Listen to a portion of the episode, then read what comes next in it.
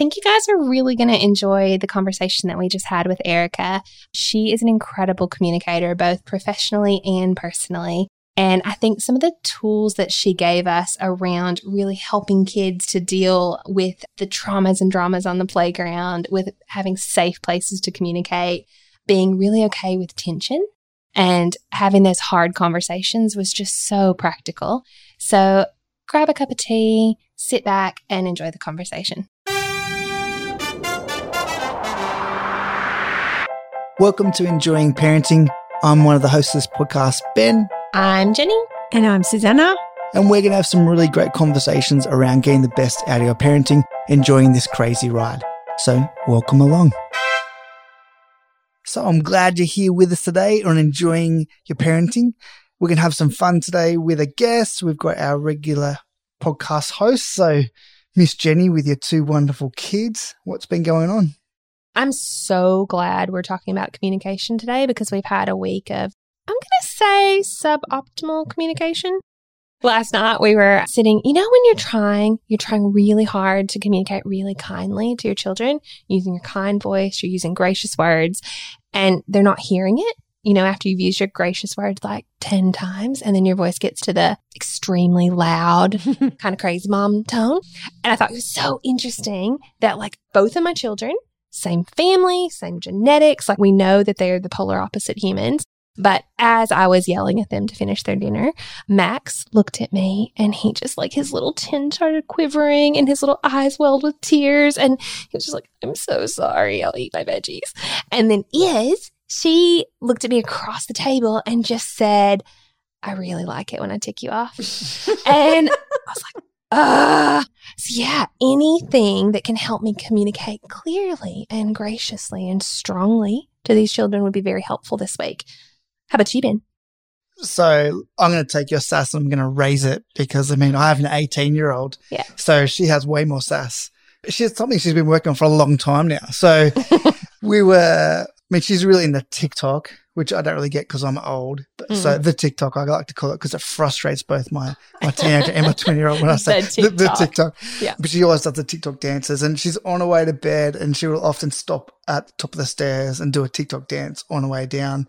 So she does that and then she's going down the stairs where we can just see her head and she just looks at us all and goes, bless. And I was like, what? like the hand out, not just the words, but the picture of sass. And I couldn't help it. I just burst out laughing, so did Madison and, and Nell beside me. And it was so hilarious. We actually asked her to come back up and do it again. That's it awesome. awesome. Yeah, totally. So that's what you have to look forward to, my friend. Ah, so I'm yelling, you're mocking. Like Susanna, the perfect parent would never do this, would they? You would never do this, right? Well, I have to admit, I am like every other parent on the planet, and I have raised my voice on numerous occasions with my children. The good news is, though, Jen, that my children still turned out amazing. Perfect, even though I didn't do it perfect all the time. One in particular was extremely perfect, oh, right? Yeah. Ben Ben is just amazing. Yeah. Totally amazing. totally. No, I, I appreciate that. We all know that's not true. So, but today because we're all having some fun communicating, we've actually got Erica Weirs here today to talk to us about communication with our kids and our own communication. And Erica, you have such an amazing story when it comes to your journey of communication, and mm. so much so that you've been teaching people. And for us, you've been teaching kids in school. So, what brought that about? Mm. Why did you start teaching kids in schools well, about communication? Yeah, thank you. And by the way, thank you for having me here today. This is so much fun. You guys are hilarious to listen to. I think we all have those parenting stories. I could bore you for hours. But for me, I've worked in communication industries, I guess you'd say, for a really long time. Like from the time I was 20 years old, which I'm not going to tell you how long ago that was, but it's a very long time yesterday. ago. Yesterday. it was yesterday. I started working in television, in media. I did a bunch of different roles, ended up being a TV presenter, which was super fun form of communication, onto then radio and speaking. But I got this job. I started doing this job out of nowhere. It was so divine, facilitating. So being in schools and teaching behavior change programs. I didn't even know what that was when I took the job. In fact, I said to the guy in the interview, Hey, when I read your ad, I thought it was a scam. I was like, Who says that? And he looked me in the eye and said, How do you know it's not? I just went, You're my people. So I did this job and I loved it. And I went into schools doing their material, like their okay. program, and I loved it. But I had a little back injury at the time and couldn't continue on in the way I was going. And I just was driving one day and my husband rang me and I answered the call and he goes, Oh, what's up with you? You sound grumpy. Don't you love when partners know exactly just from your tone of voice? Yeah. Speaking of mm-hmm. communication. And I said, I love speaking to children. I didn't know that was going to be on my heart, but it, it was. I just feel there's more I can be doing. And he said, like what? And I, without hesitating, I always say if I could write music, it would feel like this, but I can't. you know, when they say the song was given to me, it just fell into my head. It was like that. And I just went, communication. He goes, what do you mean? And without hesitating, I went, hmm, public, private, and playground. He's like, what? I'm like, never mind, I'm going to work on it and I'll get back to you. and I went away and I Yeah. researched for a year and I interviewed parents and teachers and principals and counselors and psychologists and, and students. And I'm also a mum. And at the time, my kids were in primary school and I'm watching all the traumas and dramas they bring home from the playground. You Mm. know, you're all nodding, yep. Yeah. And I sort of went, okay, we're going to talk about the playground and how to communicate with friends. We're going to talk about public speaking and how not to fear it. And we're going to talk about the messages we send to ourselves in private. And then my three, that's where I started the program. I've got other talks and things I do now, but that's where it started. And it's a gift every day that I get to go into a school and start this process. And parents and teachers at the back are putting their thumbs up, like, keep going. Because you're calling stuff out. You're talking about kids saying, that girl hates me. I know she does. And I, and I overact and I go, how do we know that? And they all put their heads down because they thought it in their head. It was not a reality. Yeah. And I help them understand that the way we think and the way we speak can affect the way we relate to people. So that's sorry, that's a bit of a long story, Nice. but that's sort of where it all came from. That's, That's great. Mm. Oh, thank you. Mm. It's so good. Actually, it's interesting. My children are obviously incredibly different, but one thing I have found is that I love doing things like this, but I really I don't enjoy public Mm. speaking. I personally don't enjoy public speaking from a stage. And I've noticed that is as sassy and confident as she is, Mm. she really freaks out Yeah. like when you're given the mic or when she needs to do something at assembly like she is Yeah. petrified. And I just thought because it scares me as well. I just thought what are some of the practical things that you Mm. would say that I could make her more comfortable in that space? Ah, such a good question. And my brain is just filling up with answers. So I'm going to try to sort of limit it to a few things. I think when I picture a beautiful girl like yours who is so confident and knows who she is and has no issue, I love the story. I like ticking you off. Like this kid is strong. yeah. So on the outside, everyone's probably going, why can't she get up on a stage? That doesn't make sense. Yeah. I think it's because there's a different perception around. So when she's in the living room and she's ticking you off, she is safe. Yeah. She is 100% in her zone. She knows who she is and she knows what she's given. Now, if she gets up on a stage, that's all of a sudden not a safe space for her.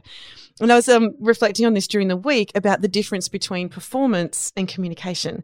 So when we're told, I don't know if you remember your first speech, you ever had to do at primary school, and they send you home with a list of choices you can make, and that's pretty much it. I don't know. When I was young, like we didn't get a lot of instruction, right, around it. Mine Yes, is too long topics. ago. Too long ago. well, see, mine's a little bit long ago too. And I can just remember going, well, what do I do? How do I do it? And so you feel you've got to put on a persona, right? You're in front of people. You want them to be engaged. Even I think young, they still want to think they're making a difference. They're listening. They think it's great. Oh my goodness. I can remember my boy coming home once. I go, oh, how did you speak? He goes, I don't think they liked it. That's the first thing kids think, Yeah. right? So where Izzy's sort of so confident in her own space and she can talk and she can do things that prove who she is, maybe being on a stage, she's like, I've got to perform. I can't be that safe me. I can't be that me that I am at home. I've got to be a different me. I don't want to be that person. yeah. So they shy away from it potentially. Whereas if you were helping her understand, and it really helps if they've got a topic they love. I did one with my son once on how to whinge effectively. oh, she would be into that. Yeah, I said to him, "All right, you can pick anything. You know what you're really good at? You're really good at begging for stuff." And we were joking about it. And together, I helped him write a speech about the five perfect whinges or something. he delivered that speech like a boss. Yeah. And this is my child that doesn't like speaking in public. So I think when they can love what they're talking about, you can then say to them, the difference between public speaking and just communicating a message is you got something to say, and your daughter definitely has something to say. Maybe her topic could be on how to tick your mom off. That's it. I'm not even kidding. If she wrote, a, although your school may not appreciate it, Yeah. if she did a speech on something that brought out her sassiness, Yeah. I reckon I could see her up on a mm. platform, kind of going, like all the parts of her brain would be in line as well. And I know Ben, I've heard you talk before about the flipping your lid thing, and and that's something I also talk about in my sessions. It's like when anxiety hits and panic hits, it goes into the amygdala, and we're like. But then it's like breathing, it's positive visualization. It's like, you know, it is, you know, when you told me off in the lounge room before, just harness that. And she'll be like, I don't understand. No, that confidence, you know, that Mm. kind of thing. Yeah. So I think the difference can be if we're setting our kids up to communicate a message, it's different to you need to perform and fulfill all these duties to be a good speaker. Maybe that's helpful. Mm. Erica, we all know at the moment there's a lot of fear in our little children's lives. Mm. I guess we all know also as parents and myself as a grandparent that we need those fears to be able to come out. So how do we help our children, our grandchildren Mm. communicate their fears well Yeah. so that they feel really heard and they don't feel they have to hold any back? Yeah, it's so good. Yeah, I think I've had instances over the years as a parent with anxiety, dealing with anxiety and fear and, and things like that. And I think the very first, and I got to say, I know you guys say this all the time, not an expert, not Mm. always getting it right. But I think one of the first things is being a safe place Mm. that they can talk to you. And I think the way we become a safe place is we stop being busy when you see that they need you, obviously. And that's so Mm. hard in this day and age. And I know that Mm. but the body language. So rather than you're cooking dinner and they're there and they're little and you're big, it's like it's the sitting together at the same level. Sometimes in our family, it's laying on the bed. like I'll be laying on the bed and someone will come and go, Mom. And I'm like, that's the cue. Put the thing down you're doing, focus. Listen without judgment. I think is a big one. So when they start to share what the fear is, you guys know you're all nodding. You're like, that's just silly is never going to cut it because it's just going to make them feel like their feeling is silly and then Yeah. they won't share anymore. Something else I've read over the years is modeling how you handle anxiety Mm. because we all have our own stresses in our work life, in our married life, in, in everything, in parenting. Mm. Yeah. I'm not saying we can't be real, and I have cried in front of my kids, and, and they've laid hands on me, like they've tried to help. But I think it's how we model it too that Mm. they start to mirror. You know, they're little sponges, and they just see you, and they go, Yep. "Oh, mum does it this way." They're not even thinking it consciously, but then they're out in the playground one day, they get anxious, and they do what you do. Mm. It's kind of terrifying, like that, isn't it? Because Yeah. we have to be so accountable. And something that I actually learned from you, Mrs. Bateman, is being present in the pain, is just to sit with it. And my daughter signaled that to me once. You're always trying to fix it, mum. You're Mm. always trying to give me the answers. Mm. So I sit with her and I let her get it out. And when she's ready, oh, that's so hard for me because I'm not patient. then we can together make a positive action plan. Yeah. Say, what do you think you'll do next time this happens? Like, what are you feeling? That kind of thing. Yeah. But yeah, definitely. That was one of the things that as adults, when I've asked my children, where were the things that I didn't do that they really would have liked me to have done as a parent? Two of them, two out of the four, said, Mum, you didn't sit with us long enough. Mm. Because I'm a very positive person and I'm very upbeat. yeah. As a parent of young children, I definitely did make that mistake. Mm. Um, thinking I was doing the right thing Yep. to try to cheer them on Yeah. before they'd actually I'd sat there long enough with them so that they could actually feel the pain and come out the other end. Yeah. But you know, even that's a trick because sometimes you don't want them to wallow in it either. Right. But again, I do say that even though I could have sat with them longer and they've let me know that, they're both very confident That's right. And confident adults. So I didn't ruin them. So again, we don't have to do it perfectly. That's right. But I also agree with you. I have a, a saying often with parents that I help in the childcare centres, and I often say to them, your children will catch much more than what they're taught. Mm. So I do agree with you with that modelling. Mm. That makes a very big difference. Yeah. And it doesn't hurt for our children to see that we have some fears. Yeah. But then when they see that we can overcome our fears, Mm. that's what empowers them. Absolutely. And the fear then isn't empowering them yeah. but they know, well, mum and dad can overcome their fears, so we can overcome ours. kids were at some event one time and they had to fill out a little scrap of paper about their parents. Actually, my daughter said, Oh, I only wrote that because I didn't know what else to write. Yeah, good on you. But she wrote, My mum is. And then she wrote, Oh, my mum. And she wrote, Never gives up and is kind. And I went, Oh. Oh. And I just kept it because, oh, my goodness, you know, anytime you get affirmed Yeah. by your own Yeah. kids, you don't let that go. And I put it in some kind of book, a diary, I think it was. And the next time I opened it, I was actually about to give up on something. I was feeling really stretched Mm. and I saw it, and my own child wrote, and my brain and my heart at the same time went, "This is why I don't give up yeah, because I want her to know Not that you give don't up. give up. Now, obviously, unhealthy situations, yes, be discerning. But that reminded me as I opened this book, I was like, oh, I can't do this anymore. I give up. And I went, oh, my mum never gives up. Right. I'm modeling something here. Yeah. Whether Yeah. I'm perfect at it or not, which I'm not, Yeah. at least you're doing the effort and making the difference. Well, the reality is too, when we're modeling it and we're not doing it perfectly, we're actually teaching them how to live life. I don't know about you, but I can't think of anything really that I've done in my life that I've done perfectly. Absolutely not. Do you know what I mean? So the children need to see that That's and right. see that it's okay and that they're going to be fine. Yeah. Yeah. I think the other thing too with fear and letting them express fear is actually asking the right questions. Mm. Because I think sometimes, again, because I very much am like the way you described, like I jump in, I try to fix, and I'm learning slowly to do the old agency thing. Oh, so how do you think you'll cope? What do you think you'll do next time that happens? Like really solutions focused stuff rather Mm. than, you know what I think you should do? Mm. Like it becomes them then reflecting on what they're thinking and feeling, knowing they're safe because you're there, but giving them the opportunity to reflect on on where they're Mm. at. Yeah. Hmm. I think it's really interesting reflecting today. You just talked about safety again. I don't think I've ever thought about communication being a safe Hmm. thing. That Yeah. actually you need safety to communicate Yeah. well, whether you're on a stage, whether you're Yeah. with a parent, wherever you are. Yeah. Actually, if you're going to communicate well, it's because you feel safe in that moment. I've never connected those dots. Well, I think too, you get to a place when if you're working on, if it's public communication, it's not always going to be, right? I mean, I've hosted events at places and turned up and they've gone, off you go, do this. And, and you don't know where you're going to land. You don't know who's watching. And I think mm. As you get older, not necessarily for the little ones, you start to find that safety in you. And that's mm. where I teach more teenage kids about what are your values? What do you believe? What do you stand for? What do you fall for?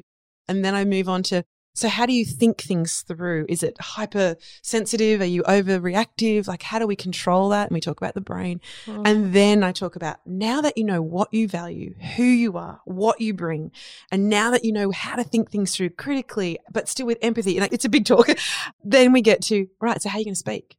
You know all this now. Mm. And the idea is you're not going to get knocked down. You're not going to feel unsafe because inside you know who you are. And that's Wow. something we do on a, on a, what is it? Our whole life is who are we? You know, that kind of Absolutely. but there's tools to sort of start building that process is something that I absolutely adore doing. And I've had a year 12 student crying saying, You've just kind of changed how I view everything. I went, I'm sorry. She said, No, no, it's good. But I could tell she was wrestling with it. I've got to like me before I can communicate with you Mm. effectively. Wow, that's huge. I'm like, Yeah, but it's every day because we all fall down, right? Absolutely. yeah. Yeah. I think it's really interesting that you were talking about like when they're already naturally quite good at something. So really, how do you build and how do you enhance and Mm. how do you acknowledge that in your kids? Mm. Because I think Max is your typical firstborn, has had many many conversations with adults before he talked to kids. You know that space. Yeah. And I remember like in kindergarten, I, you know, like when it's your first, it's your practice kid. You don't even realize it. But I remember, yeah, Ben, the practice kid. No, but I remember his kindergarten teacher said to me, she's like, you know, Max is really interesting the way he communicates. And I was like, no, that's he's my only one. You're like, Yeah, yeah. no. But she said, oh, it's really interesting because often he'll talk very differently to the teachers in the room. And then he uses completely different words to the kids in the room. Wow. And that's at five. And I went, oh, I've never noticed that. But he knew, like he'd use quite big words. And I always went, oh, but but language and like his literacy skills has always been something we knew he was great at. So Yeah. encouraging that. And it's one of those things where I went, oh, I actually don't know how to actually keep building and keep giving him opportunities to grow in that. And I've noticed even as he's gotten older that probably that self awareness, like he's always been aware of what other people are thinking, but that self awareness where he's almost been nervous, like where he's kind of drawn back a little bit. So I think that's something I'd love to know some advice on. Keep moving him forward and championing something. Do you know it's funny when my son, he's the second born, but he has a funny way of talking and the words, you know, when you laugh when a kid uses the word actually in there too. Yeah. You know, that Yeah, kind of thing. And we all giggle and go, oh, that's so cute. He was very similar. And so we noticed that he could communicate with adults hmm. sometimes better than the kids. So Max being able to do both, that's a skill I don't think even Yeah. some adults have. Like Yeah. that's that's quite amazing. When Ethan was little, I remember dragging them into like a women's clothing shop because I had to buy something, and Lily came with me, and he just waited in the area. And I heard, sorry, I heard the sales assistant laughing, and I went out to find out what was going on, and he had his hands across the table of the checkout area, like spread out, confident stance, and he looks at the lady, and apparently he had said, "Got anything besides girl stuff?" and I'm just like, who is this kid? Like he's so confident. Yeah. And this is the one I was just sharing, doesn't like public speaking. Yeah. Mm. Right. So I think when a child has articulation like that and the, Mm. the mind to speech is so strong, Mm. that's a gift that they Mm. have. And I think for him at times it made him feel like he wasn't like a normal kid. Yeah, that's kind of the. It's like, oh, I'm being a little bit weird on the playground. Yeah. I think one of the things that helps, I don't, you can't manufacture this, it just has to hopefully happen, is when they find someone who's like minded, Yeah. can be such a blessing. So I actually put that down a little bit to emotional intelligence. And I think your boy has got a lot of emotional intelligence. And so when he kind of connects with another kid that has that Mm. vibe, they will rock it together. Yeah. Like they'll change the world together, but on his own, he probably feels a bit lost. Actually, that's such a good point. Is getting like finding older kids that actually can really mentor and like Yeah. actually model that, so he's not the It's- odd one out. Exactly. Yeah. And also too, when Izzy is older and they can have those conversations together, listening to my two talk is like, that's a podcast. it's hilarious what they come up with and the way they mock us as parents. But I'm still paying it going, that's clever. That's really insightful. actually so funny. Sometimes Max will come down and Izzy is flipping her nut, and he's like, Izzy's having a hard time controlling her emotions today. I'm like, I, "Yeah, okay. I'm going to tell you one that's embarrassing because we have mental health professionals in our house. okay, Lily, you're pushing my boundaries. And I just went, that's it, I'm out. so I actually think that we honor them. We honor them for the way that they're interpreting the world. And I think sometimes too, continuing to parent them, we're still the parent. You know, they Mhm. act like they're little adults and they can trick us sometimes and we forget they're not little kids. And then it's like, actually, no, I'm in charge. This is how it's, you know what I mean? Like they can sometimes get a bit too old for their, I think sometimes that is because I think when they're really articulate Mm. and that when they do present really well, I Mm. kind of go, and then when they have the meltdown, I'm like, oh, I forgot you're eight. that's right. I'm really sorry, I forgot you were eight. See, Like, my kids will say, Mum, I'm 12. Like they'll actually tell me now if I'm treating them to. So I think it's, you would know, like it's in every age that they turn. It's a Mm. new year of parenting, right? It is. It's a whole new season. And I think that's one of the really important things about parenting is that we realize that they're always going through a season. But you as a parent are going through a season as well because hopefully we're all growing Yeah. all the time and different seasons require different approaches Mm. and it's okay. Sometimes I found when I was a younger mum, like you're talking about the first uh, practice child, which Ben was for me, I remember when he went from sixth class to year seven. Mm. So year six to year seven. It was like somebody came along and turned a switch. And he Yeah. was completely different. Mm. And it was that whole puberty thing. And I can remember saying, Oh my goodness, where did this kid come from? And so, yeah, it's just another Mm. season. So I had to learn how to mother differently again. Mm. But that's exactly the same as then fast forward and Ben gets married and I have my first daughter in love. Mm. That's still parenting because she may not be my blood daughter, but she is my daughter. Mm. And so I actually said to Nell, Ben's wife, I have no idea how to be a mother in law. She said, Don't worry about it. I'll teach you. I went, Great. Oh. We can do this together. Yeah. And so it was just another season. But the, I was actually really quite nervous about that Mm. because I wanted to do it well, Mm. like we all want to do our parenting well. But I think it's just remembering again that we're on a journey, they're on a journey. We're not trying to get to a destination. Yeah. We're all on a journey and they will be changing, you will be changing, and it's all good. Hmm. Yeah, and as being the perfect child, Yeah. married, Nell had me to lean on when you were a hopeless mother-in-law. so I could be there you. for her, console you, and help you guys work it out. So Yeah. you're welcome. And somehow Um, or other, Nell and I get on really well.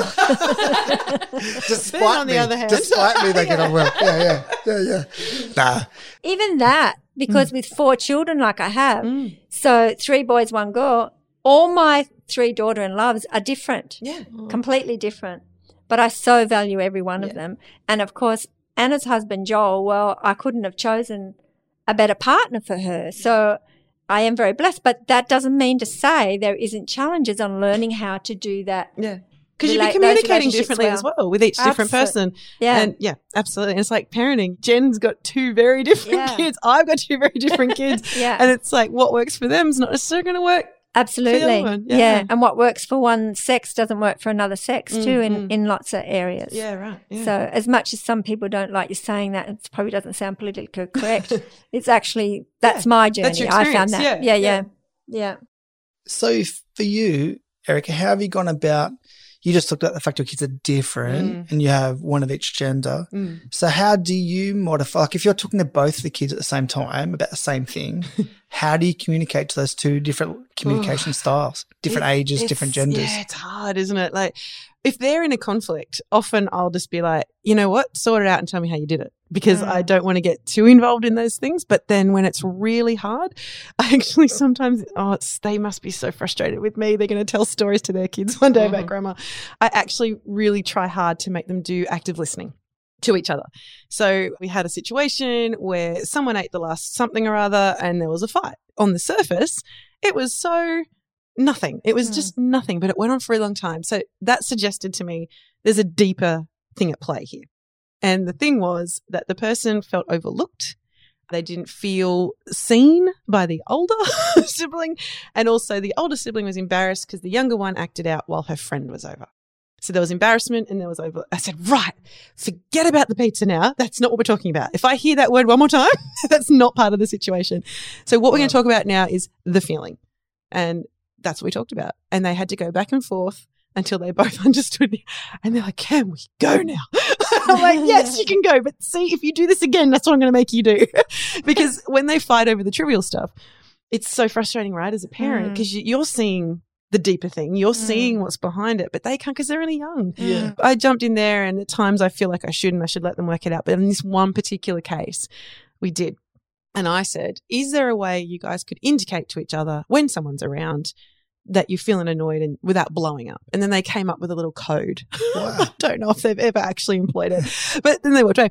And then I felt because we did it together like that, I could actually express myself to both at the same time on the Mm. same level because I was hopefully giving them a tool that they could actually use, which is hilarious because the, where I got that from was I do a lot of marriage prepare with my husband, who's a counselor, and he does these exercises with couples about listening and reflecting, attach the emotion to this. And I'd literally just use that. Like I just used that model. I said, let's give this a crack. In my head, I'm going, let's give this a crack, see how it goes.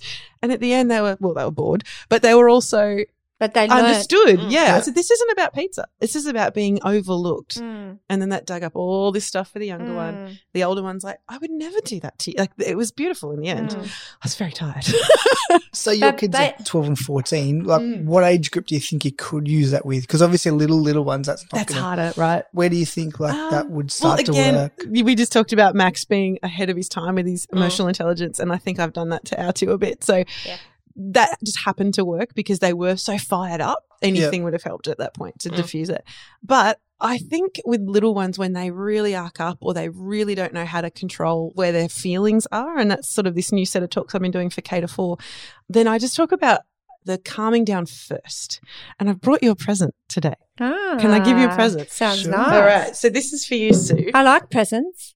Oh, So, thank you. I've made you each one, and what I'm giving the guys is a calm jar, and Oh. that's uh, basically little miracles colors there. That's for Yes, you, Jen, thank you. Thank you. And for Ben to take home to Tilly if she would like one. Ah, yeah. So I totally. use these calm you. jars just as a way to explain the concept of the mind. And so when it's still, that's when we're at peace and life is kind of going okay and we're not stressing about too much. So this is like our mind. And then when we do a little shake, just a tiny little shake, that's when our thoughts are creeping in, but we're still calm. We can see what's going on. When you really shake that up, as you all have just done, because that's awesome, you just shook them all straight away. that's like when we're so out of control, we can't see clearly. And the way it settles is you actually don't have to do anything. You just put it on the table. Mm. It'll calm down after a while. So you just say to the little ones, I want you to look at the jar or whatever you have as your tool. And you go, I want you to take a breath, take another one in, out, in through the nose, out through the mouth. And as they start to calm, the glitter starts to come. And it's just a tool. It's not the only tool. It's just one that I like to, and it's Mm. also in schools. They love the, how pretty they are. And I think no matter what age, they would like that. Can you just explain what it actually is Yeah, so it's a, given a glass jar, and in it is glitter and a little bit of glue. And all it does is it sits at the bottom like a snow globe. And when you shake it up, it goes crazy. Now, you say any age? Well, my husband is in the middle of doing a thesis. and I took one into his office the other day and I said, Here, use this. thinking he would laugh at me, but he put it there. Next time I came in the room, it had been shaken and he had been looking at it. so it kind of kept his overwhelmness under control. That's actually a really big penny drop moment for me in the past couple of weeks, even over COVID Mm. and really working with kids with anxiety. And I think you live with a psychologist, Erica. I sit in a team with about four psychologists around me, and I'm constantly going, okay, this. But this week, someone said to me, they said, actually, the doing nothing and being okay with the tension, actually holding that Yeah. space, because they said, actually, a child's anxiety and like you could really, they can only go high strung for about 40 minutes until you naturally, your body just starts coming down. Otherwise, it's incredibly stressful on them. Mm. And I went, oh, that's actually like just holding that space. Yeah. And w- we actually started using these Oh, little jars. So Calm jars. Yeah, and so jars. as it starts to settle, you're right. And that's I didn't know that. So 40 minutes is fantastic. And so once they're there, I guess what I do when I do the little talks, I talk about we're angry or we're this or we're that, and we let's all pretend to be angry. Let's all pretend, you know, and then I go, stop, shake up the jar, let it settle. Yeah. And then I go into thinking. Yeah. So now that we're settled, what do you think just happened? And then they can reflect on why they got angry or why the person was this. Mm. But until they're back to normal, they're Mm. not really going to feel free to communicate how Yeah. they're feeling. So Yeah. I guess that's a tip that I, Yeah, a tool that awesome. I use. But my kids are older than that now. They just think they're pretty and they want every color in their bedroom. so we sit and make them in our dining table. Mm-hmm. Thank you. This You're is welcome. I've got my own calm jar now to like shake with the children. In fact, I had a coffee with a friend uh, I hadn't seen for a very long time recently, and I pulled one out, and I don't know why I gave it to her. And the whole time we were talking, she was shaking it. Mm. so it's I don't know. It's just one of those Yeah. things that really. And when my husband and I talk, and I might say I've had a stressful day, he'll go, "Oh, your jar's a bit shaken up." Or it's a language we use Yeah. now. Yeah, it's And I go, "Yeah, actually, it is." And I realize I've got to calm down before I can talk. Just a thing. What I love about that is that you're actually empowering the child. You're Mm. giving them a tool that they themselves can use. Yeah, And I love that. yeah. I love that because because we yell a lot of information at them, but I Mm. think when when you give them, Mm. yeah, when you actually empower them, Mm. that's fabulous. Really and they do look pretty. They look, they can look And like ornaments look in your home. But Yeah. They do. And Yeah. they're not, obviously, I haven't made one, but listening to you how to make Water, them, glue, an- glitter. Anybody can do Yep, it. Yeah. in a in a jar. Uh, now, mind you, I will say I'm not that clever. I haven't sealed them with any kind of glue. I'll leave that to you guys if you're giving them to little kids.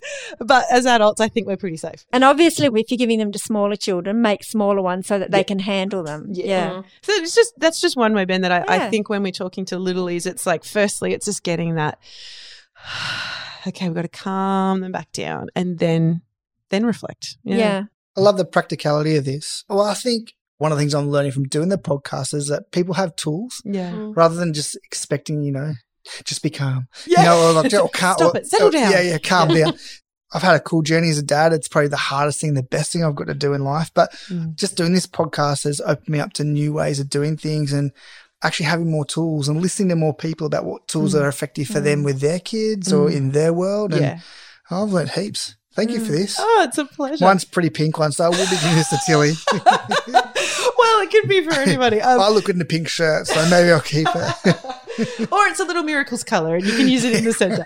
Um, but yeah, I agree. And I think for me too, even when I set out to come up with something to do with communication, all I knew in my heart when I started was if we can all communicate well from a place of internal peace and understanding mm. who we are, wouldn't that change the world? Absolutely. And that's where I oh, came from, mm. and that's what I'm attempting to do. And I'll tell you a quick story. I was doing a session at a school here on the coast, and I was talking about assertive behavior because I think that's a really important one for mm. kids to learn the difference between being aggressive, being passive, and then in the middle being assertive. And I do this role play and, and I say, okay, you're this, you're passive, you're aggressive, come and be my actors and you're assertive. And I teach them who they're going to be and they're all like chuffed because they're going to act. And I go, all right, I am the canteen lady and I forgot to give you change. And I often make a joke and go, well, if I worked at your canteen, I probably would have because I'm not good with money. Right. Come and ask me for it in your character. So the passive person comes up and goes, oh, excuse me.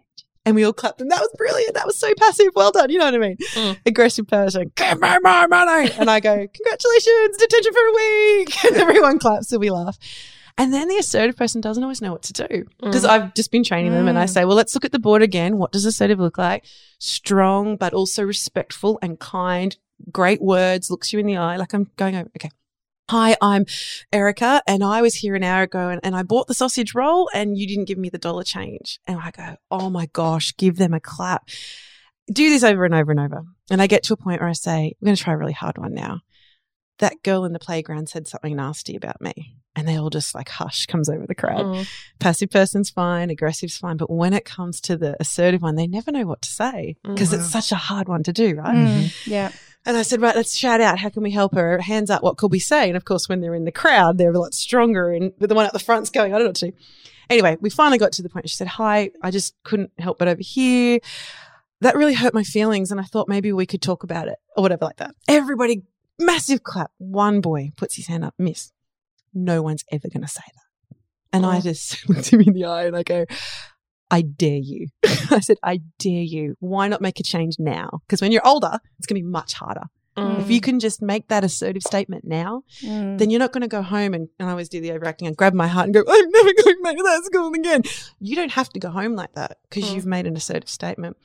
And that's when they sort of look at me like, is it possible? Could I do it? And then I have to kind of leave them and I go to another school. But I've left that thought. yeah. Do we have to go home wounded? Can we stand up and say kindly and respectfully, hey, that wasn't cool.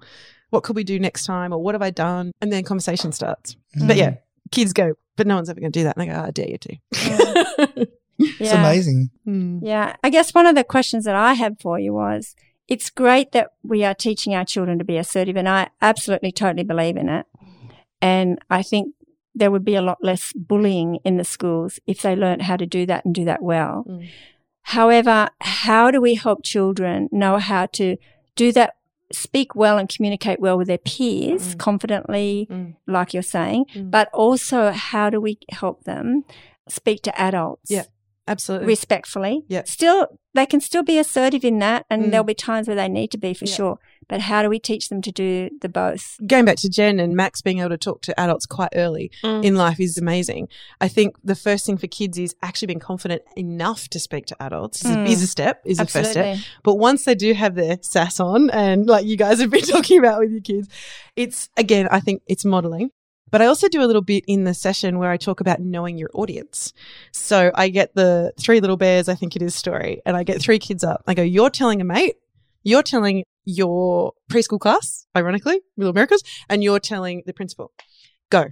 And so one goes, You're not going to believe it. There's this girl and she broke into this house. And we go, Yay, well done. And then the preschool one's like, Once upon a time. You know what I mean? And Mm. and then this one goes, Sir, it was like this. She broke into the house. I saw it with my own eyes. Like, you know what I mean? yeah, yeah. And so what I'm doing there is I'm just sort of saying, look, there are going to be different ways we talk and the Mhm. tone and the body language and all the rest of it. Now, if, you know, a girl comes up crying or a boy comes up crying to a teacher and says, that person was mean. Oh, what did they say? Oh, they said they liked my hair. Then you're going to look at them and go, what? But if you heard the tone, which was, oh, great hair, you're going to know that that person meant harm. And so I sort of do this thing around what is your tone saying? What is your body language saying? Like words are only 7% of communication. yeah. And so helping them understand that that if you are going to be rude to an adult, there are consequences for that. That where is the respect? But it's also how you're you respecting your peer? Are you paying each other out in the playground and then coming in and being perfect for your teacher? Like that doesn't work either. Mm. So I, I just I do a whole the first whole chapter is on respect. Mm. What are kind words? What are respectful? How do you want to be treated? That kind of thing. Mm. But yeah, it's an ongoing thing, and I think if parents can do it at home as well as people are teaching it at school, then they've got a better chance of Yeah. yeah. Yeah. That's good. Hmm. Awesome. Well, I was just thinking, you've been talking a lot about communication and you've given us lots of tips on things you've been doing in schools with kids. How has that changed your communication with your own kids? Mm, yes, because you have to live it, right? Yeah. Because there's no Yeah. duplicity in this if I can't do it with my own kids. Yeah. Well, firstly, when I got to sort of help them work out their own conflict, that was kind of cool. But I was still being like an instructor. I was still instructing them. It still wasn't just me. But I think, and I'm going to embarrass Sue now because this is what I was saying earlier. I was actually present while you were talking one day. And my daughter was sitting next to me. And when you were talking about not sitting in the pain long Mhm. enough, she turned to me with the more sass than either of your children. and she looked at me and she went, uh huh. I went, what? And then we went home that day and we were sitting together in the lounge and I said, talk to me. I really want to hear. And she said, yeah, like you're so positive and it's really good, but it's too quick. Like you're not doing Mm. it Mm. just like that lady was saying.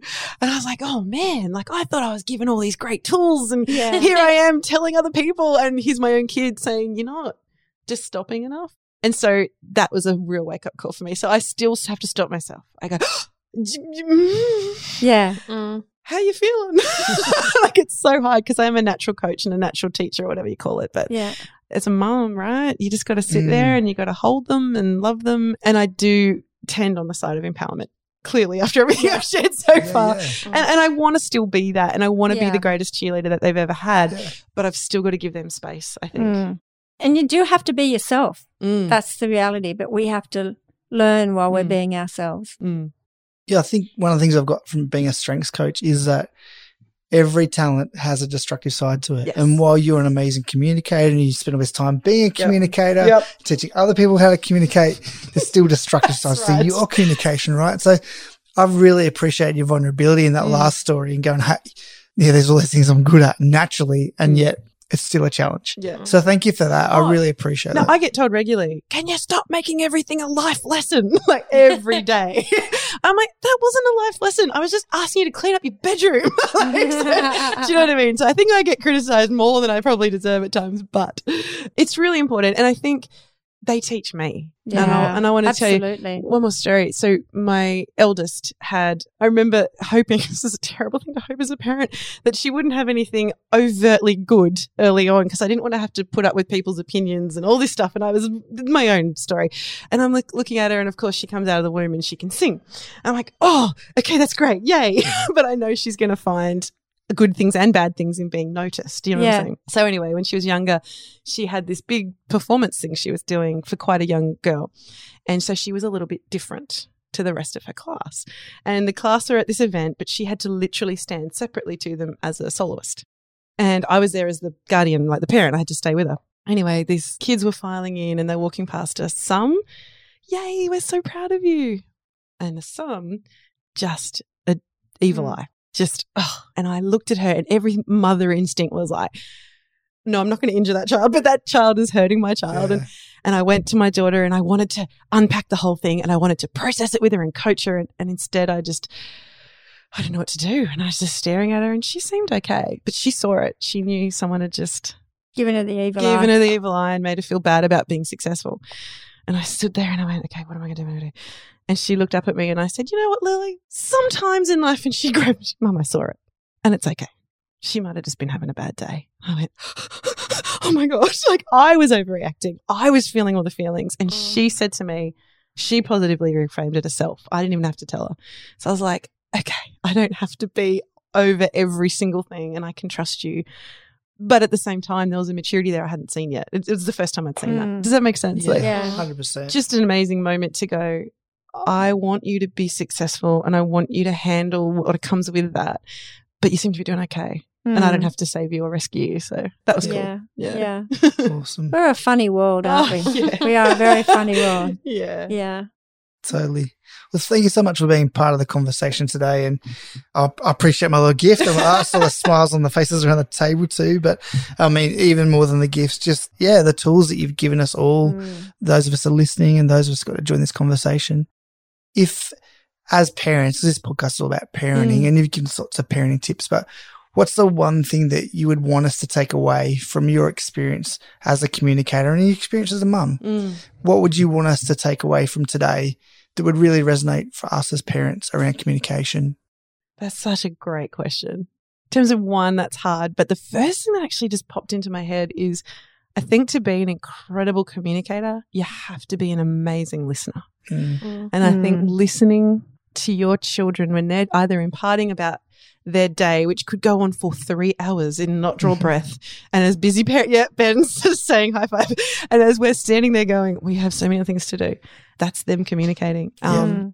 They're communicating the small stuff now, but it's the big stuff later you want them to feel Yeah. free to communicate to. Mm. And so for me, I think being an amazing listener and then unconditional love and empathy, I think. Mm. Awesome. Beautiful. Thank you. So, what are ways that people listening today can actually learn more about what you do Hmm. and where can we get in contact with you? Yeah, cool. If you want to check out all the stuff that I've got going on, you can go to communicationgeneration.com.au and it's on the Instagram and Facebook as well. But the website sort of really sums up the heart of what it is I'm trying to do. Awesome. Yeah. Well, again, thanks so much for being here. And on behalf of all of us, you've been awesome. thanks for communicating. And yeah, hopefully we'll have you back some other time. That would be incredible. Thank you so much for having me. Thank, Thank you, you. Erica. That was a really great conversation to have with Erica. I learned so much. What do you think you're going to take away from this, Jen? There was so much gold to glean from it. I kind of la- uh, laughed when she was talking about the traumas and dramas on the playground. And I feel like we're in that stage where, because Iz is seven, so she's just start like everything is just big. There is big situations, and it's at night, like when we sit down and we talk about it, and there's this strong feelings. There is very much the recap of the day and the interactions, and I love that she tells me that. But actually realizing how impacting it is, because I'm like, yeah, yeah, it's fine but that time at night to calm down and process. And I love, I think we're going to really use the calm jars that Erica gifted us. Like actually sitting and waiting on the glitter to settle and actually having those conversations. It'll be interesting to see how that kind of impacts. Just give it its time. Like Yeah. I think giving kids the time and the space that it takes for that to settle to actually be with them and sit with them and talk with them through it. It was just a really helpful conversation with a lot of practical. Yeah, totally. Thank you. What about you, Susanna? What are you going to take away from today's conversation with Erica? Well, actually, mine's quite similar to Jenny's in that I loved it when she said you need to give children time to reflect. And also, I really appreciated when she said that you have to give them space to have tension and not feel awkward as a parent that that child is in a tense state. It's actually all part of the process of growing up Hmm. and then working through that rather than trying to jump in and take the tension away for them or try and help them avoid any tension. Yeah, I loved what she had to say about that because I think that's really key Hmm. right through life to learn how, if you can learn how to walk through those tense situations, then pretty much nothing's going to stop you. Yeah, wow. For me, the thing that stood out most was just that communication requires safety. I think it's something I've always known, but not really been able to articulate that and trying to be aware that if I want my kids to communicate to me, that I actually need to create a safe space. And even thinking about internally creating a safe space in myself when I'm struggling to communicate well or scared of communication. So yeah, it was a real light bulb moment for me. Something I'm really going to try to practice personally and with my gorgeous kids. So yeah, we really hope that today has had a powerful impact for you as well. That you've learned something around communication. If you want to connect with us more, you can go to our Insta, which is at Enjoy Parenting AU. And on Facebook, we're at, at Enjoying Parenting. We hope to see you soon. And we just want you to remember you are a great parent. You got this. Enjoy your kids this week.